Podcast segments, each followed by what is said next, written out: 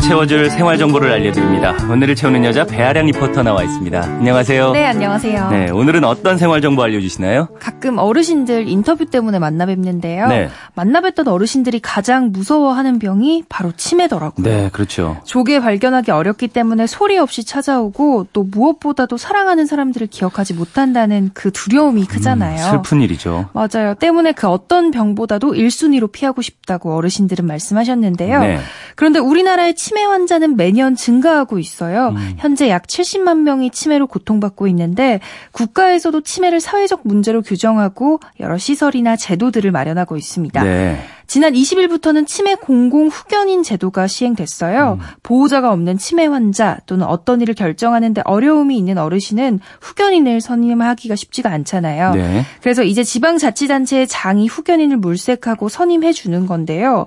환자는 후견인을 통해서 다양한 도움을 받을 수 있습니다. 네. 오늘은 이 제도가 어떻게 생기게 됐는지 또 어떤 제도인지 더 자세하게 알아보고요. 공공 후견인으로 선정되는 조건이나 자격도 살펴보면 좋을 것 같아요. 음, 치매 공공 후견인 제도 이거 어쩐 어떤 제도고 생기게 된 배경은 또 뭔지 설명해 주시죠. 네, 보호자가 없는 어르신이 치매를 앓게 되면 수술 동의를 받는 것도 사실 쉽지가 않거든요. 네. 그래서 그 전에도 민법에 따라서 성년 후견 제도가 이미 있었어요.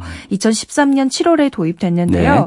통상 후견인으로 가족이나 친족이 지정되는 경우가 많았고요. 재산 분쟁 등의 문제가 있을 때는 변호사 같은 제3자가 지정되기도 했어요.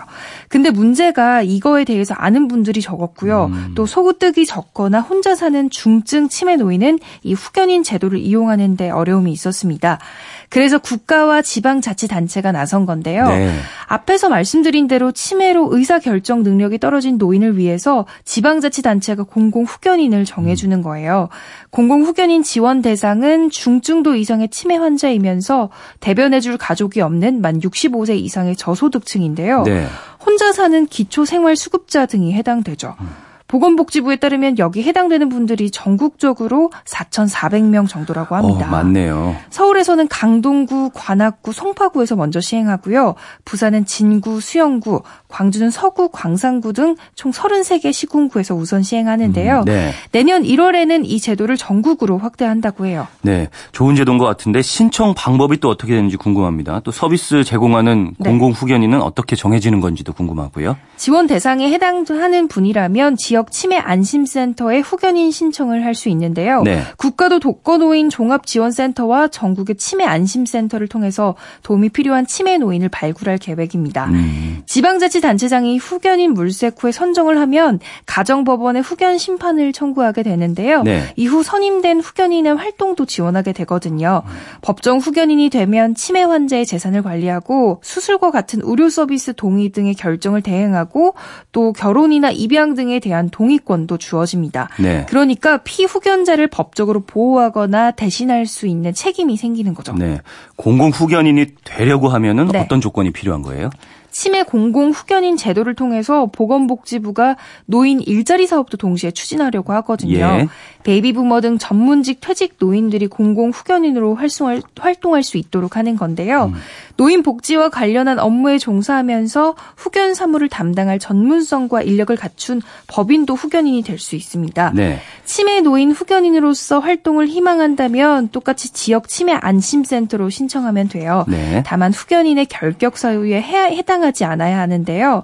이미 누군가의 후견인이거나 파산 선고를 받은 경우 음. 법원에서 해임된 법정 대리인의 경우에는 후견인으로 제외됩니다. 어. 후견인이 되기 위해서는 치매와 후견 제도에 대해서도 잘 알고 있어야겠죠. 네. 그래서 보건복지부 장관의 필요성을 인정한 교육을 이수해야 하는데요. 그 교육 기간이 끝나면 지역의 치매 안심센터에서 케어해야 할 치매 노인을 연결해 주고요. 후견인 한 명당 최대 3명까지 치매 환자를 돕게 돼요. 네. 또 공공 후견인은 매월 정기 보고서를 제출해야 하고요. 20에서 최대 40만 원 정도의 월 활동비를 받게 됩니다. 우선은 33개 지자체에서 시범적으로 시행하게 되잖아요. 앞으로 전국적으로 좀 확대돼서 더 많은 분들이 제도의 도움을 받을 수 있으면 좋겠습니다. 네, 맞습니다. 치매 공공 후견인 제도, 지역 치매 안심센터랑 독거노인 종합지원센터 여기에다가 문의도 해보시고 또 신청도 하시면 될 것 같고요. 의사결정에 어려움이 있는 치매 환자들은 제도를 통해서 도움 받을 수 있고 네. 또 후견인이 늘어나게 되면 교육도 받고 또 관련된 노인 일자리도 늘어날 수 있을 것 같아서 맞습니다. 예, 일석이조인 제도인 것 같습니다. 어, 오늘을 알차게 채울 꽉 찬 정보였습니다. 지금까지 오늘을 채우는 여자 배아량 리포터였습니다. 감사합니다. 네, 감사합니다.